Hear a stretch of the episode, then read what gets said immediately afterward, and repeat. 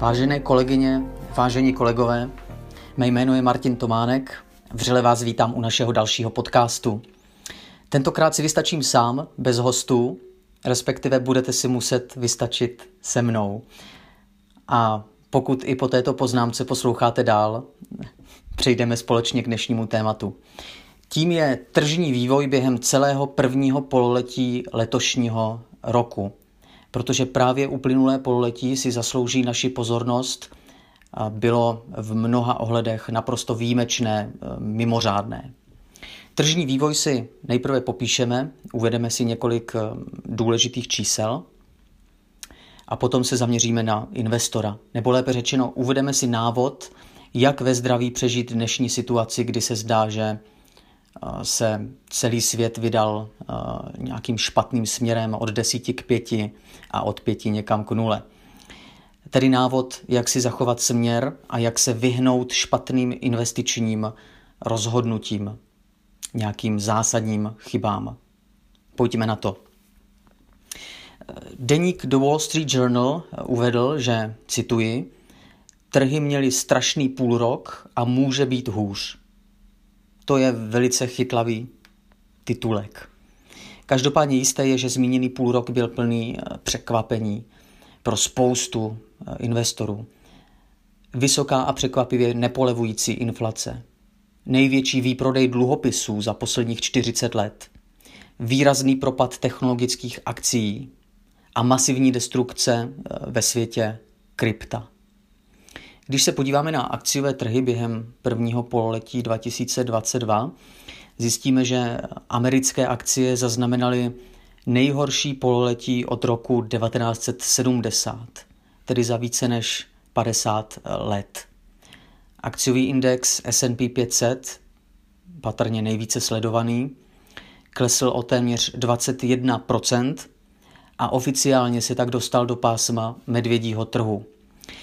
Současný medvědí trh, ve kterém se právě nacházíme, je navíc nepříjemný i z toho důvodu, že předchozího e, medvěda jsme zažili velice nedávno e, na jaře 2020, tedy během první vlny pandemie covidu. To máme dva medvědí trhy v průběhu nějakých dvou let. E, velice, velice nepříjemná situace pro řadu investorů. Když se vydáme na úroveň jednotlivých sektorů, tak nejhůře eh, na tom bylo zboží dlouhodobé spotřeby, kam spadají například automobilky, dále komunikační služby a IT. Například akciový index Nasdaq Composite, eh, který zahrnuje právě hodně technologických akcí, ztratil během letošního prvního pololetí téměř 30% A to se samozřejmě projevuje na výkonnosti takových fondů, jako je Franklin Technology a dalších technologických fondů, které jsou opravdu eh, výrazné, výrazné 30, 40 i více procentní ztrátě. Na druhé straně najdeme jeden sektor, který si vedl eh, dobře, konkrétně energie, které rostly o 29% Spousta akcí ropných firm eh, si letos vede opravdu skvěle nebo minimálně tedy v tom prvním pololetí. Samozřejmě z toho regionálního pohledu se nejedná jen o Ameriku. Evropský akciový index STOXX 600 během pololetí poklesl o 17% a prakticky o stejné procento klesly akcie emerging markets. To, co eh, investory dále znervózňuje, co činí aktuální vývoj hůře snesitelným, je výprodej dluhopisů. Jak uvádí agentura Morningstar, teprve po druhé za více než čtyři dekády zaznamenaly akcie i dluhopisy ztráty dva po sobě jdoucí kvartály. Řečeno jinak, řečeno jednodušeji, investoři jsou zvyklí, že když akcie výrazně padají, tak kvalitní dluhopisy si drží hodnotu a hrají v investičním portfoliu defenzivu. Určitý bezpečný přístav, poskytují určitou kotvu. To sice obecně platilo a nadále platí obecně, nicméně čas od času přichází výjimka. A ta výjimka se nám odehrává přímo před našima očima. Letos zkrátka klesaly akcie i dluhopisy zároveň. Jedná se přitom o hodně vzácný jev. Naposledy jsme ji pozorovali v roce 2008 a dříve až v roce 1981. Takže nadále platí, že dluhopisy jsou velmi dobrou protiváhou vůči volatilitě akcí, ale čas od času přijde zkrátka rok, kdy akcie i dluhopisy klesají zároveň. No a potom je tady krypto. Investoři, kteří v uplynulých letech krypto do svých portfolií přidávali kvůli diverzifikaci, jsou teď zklamaní. Krypto prochází příšerným obdobím. Samotný Bitcoin zažil letos vůbec nejhorší kvartál ve své historii, když poklesl o 57% a to během pouhých opravdu tří měsíců. Nehledě na to, že mnozí ztratili na kryptoměnách všechno, eh, na různých platformách, které v těchto dnech eh, zastavují výběry a bankrotují. Nyní přejdeme k té druhé části, od popisu toho tržního vývoje k tomu slíbenému návodu, který by mohl nést název Jak se z toho všeho nezbláznit. Pojďme na to. Za prvé, doporučuji ignorovat všechny předpovědi blížící se recese. Opravdu bez rozdílu. Úplně všechny. Když se rozhledneme kolem sebe, tak jedna banka investiční říká, že pravděpodobnost příchodu globální recese je 20% Jiná investiční banka mluví o 50 nebo více procentech. Zkrátka, každý má na to nějaký názor, každý má nějaký ekonomický model a podobně. Málo kdo eh, ovšem investorům přizná, že budoucnost je ze své podstaty neznámá a když se podíváme do historie, zjistíme opravdu ošklivou pravdu, kterou ne každý chce vidět. Historicky byly doby, kdy jsme byli v ošklivé recesi a dlouho jsme si to neuvědomovali. Zkrátka jsme to ještě nevěděli. Stejně tak byla doba, kdy jsme očekávali velice brzký příchod recese a ta přitom dlouho, opravdu velice dlouho nepřicházela.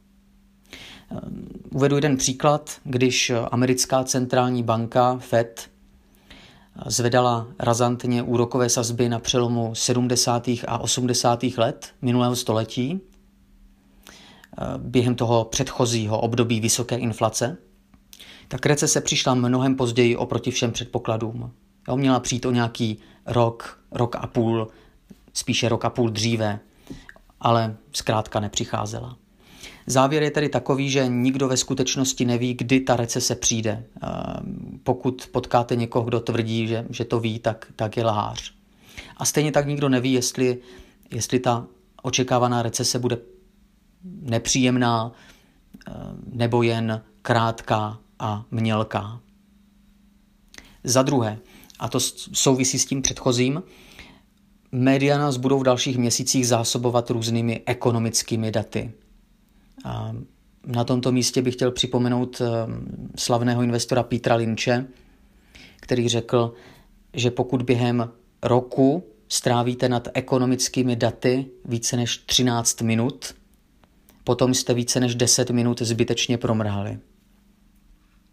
Takže doporučuji ignorovat ekonomická data, ta ekonomika vždycky nějak fungovala a vždycky nějak fungovat bude. Za třetí, ceny dluhopisů sice během pololetí klesaly, což vyvedlo z míry celou řadu eh, zejména konzervativních investorů, nicméně to sebou přináší zároveň dobrou zprávu. Dluhopisy konečně nesou výnosy, které nejsou směšné, které jsou solidní, Rozhodně není důvod být dnes k dluhopisovým fondům negativní, právě naopak. Za čtvrté, zdaleka ne každý investor si uvědomuje, že akcie jsou po výrazném poklesu méně a nikoli více rizikové. Prostě tu ještě jednou, akcie jsou po poklesu méně rizikové a nikoli více rizikové. Takže investor, který dnes nakupuje akciové fondy, má jistotu v tom, že nekupuje na, na žádném vrcholu. Má jistotu v tom, že nakupuje za rozumné ceny. A to není, to není zrovna úplně malá jistota. Tím neříkám, že akcie nemohou dál klesat v dalších měsících, ale um, ta úvaha je opravdu jednoduchá, přímočará. Smyslem racionálního investování je, nebo měl by být, nákup akcí za rozumné a nikoli přemrštěné ceny. A právě v tom je ta dobrá zpráva. Na trhu vidíme spousty akcí vhodných k nákupu aktuálně a vhodných tedy k dlouhodobému držení. A za páté, cena zlata během pololetí poklesla o 4,5%, zatímco inflace po celém světě překonávala jeden rekord za druhým. Asi je zbytečné říkat, že mnozí investoři očekávali, že zlato poskytne zajištění proti vysoké inflaci, že bude mít své skvělé období, když ta inflace atakuje 10, eh, někde 20% Bohužel jsou zklamáni. Eh, zlato si nevede dobře a zkrátka ten závěr je jasný nadspat své investiční portfolio zlatem, co se do něj vejde, opravdu není racionální odpověď na současnou ekonomickou a geopolitickou situaci. Rozhodně se dá říct, že to je přímo, přímo pošetilost. Takže zlato jako malý doplněk portfolia, něco jako 5-7%, je naprosto v pořádku, i když to já k němu nejsem zrovna úplně pozitivní, ale jako doplněk portfolia to může fungovat. Ale rozhodně ne více.